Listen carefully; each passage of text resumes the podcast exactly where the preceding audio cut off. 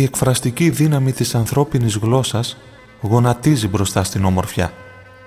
Είναι η στιγμή που καθώς λέει ο ποιητής Οδυσσέας Ελίτης, ο ήλιος σκάει μέσα μας και εμείς κρατάμε την παλάμη στο στόμα έντρομη.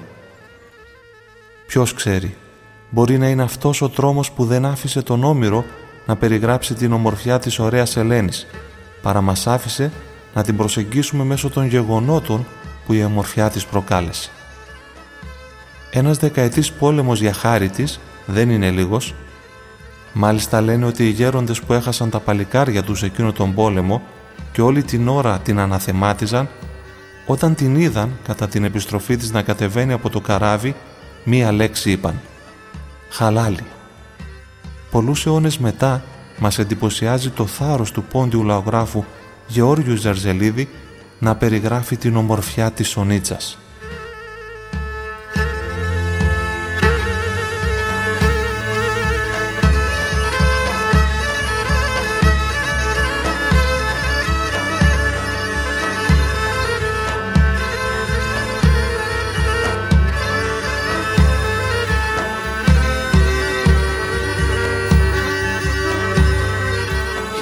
Ένας λέει και ένας λέω σας παιδιά ένα μικρό ιστορία σε στράταν εντάμωσα την αγκορίνα λέσα σε στράταν εντάμωσα την αγκορίνα λέσα Η Σονίτσα ετράνινε επρόκοψεν και έντον φωταχτέραν κορτσόπων κι όλα έμαθα να το απέσει ζάβεραν.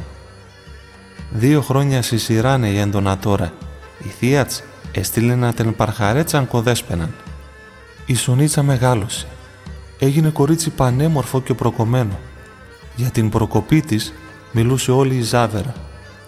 Δύο χρόνια στη σειρά η θεία της την έστελνε στο βουνό να περιποιείται τα ζώα της. «Καλομινάσα τσικομάντρια!» Εγώ όμως εν η Σονίτσα τα 17 και κλώστεν στα 18. Το πόη συρτών και στέσια τς άμον στα λαμίταν, τα τσάμια σα πασέα και πλεθούμενα εξίουσαν σωμίατς με λίξανθον και καθαρόν ηθορέατς, ασπροκοκίμελον σοκλαδίν. Μάιο μήνα η Σονίτσα έκλεισε τα 17 και γύρισε στα 18. Το ανάστημά της ευθεία λαμπάδα και το παρουσιαστικό της στα λαγματιά πεντακάθαρη.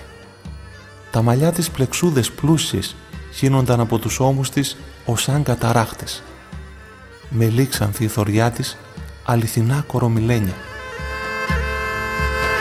Στην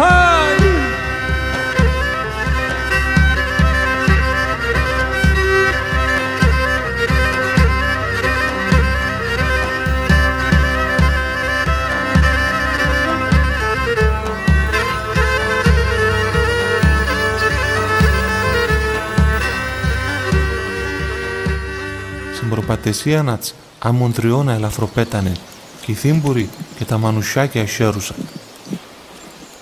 Τα γαϊτανόφρυδα το μάτιατς εξάευαν την ψής, άμα την καρδία να των κόσμων κανάν γκέλεν. Ο ήλιον όταν ευγαίνεν πυρνά πυρνά, ασυχουμέριξα στο ρασίν κι αν, όλιον πρώτα τη σονίτσαν θέλεπε.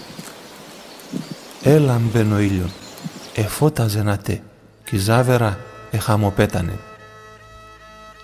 Και στο περπάτημα, ο σαν τριγώνα ελαφροπετούσε, κάνοντας τα λουλούδια τα μυριστικά να χαίρονται την παρουσία της. Και εκείνο το βλέμμα των γαϊτανόφριδων των οματιών της εθόπευε τις ψυχές όσων την έβλεπαν. Η δε καρδιά της κόσμημα είχε τη σιωπή αυτό το μέγα μυστήριο του μέλλοντος αιώνος. Ο ήλιος όταν πρωί-πρωί ανέτειλε από τις κορυφές των βουνών πρώτα-πρώτα τη σονίτσα θα έβλεπε. Έλαμπε ο ήλιος, εφώταζε η σονίτσα και όλη η ζάβερα απ' άκρη σ' άκρη χαμοπετούσε.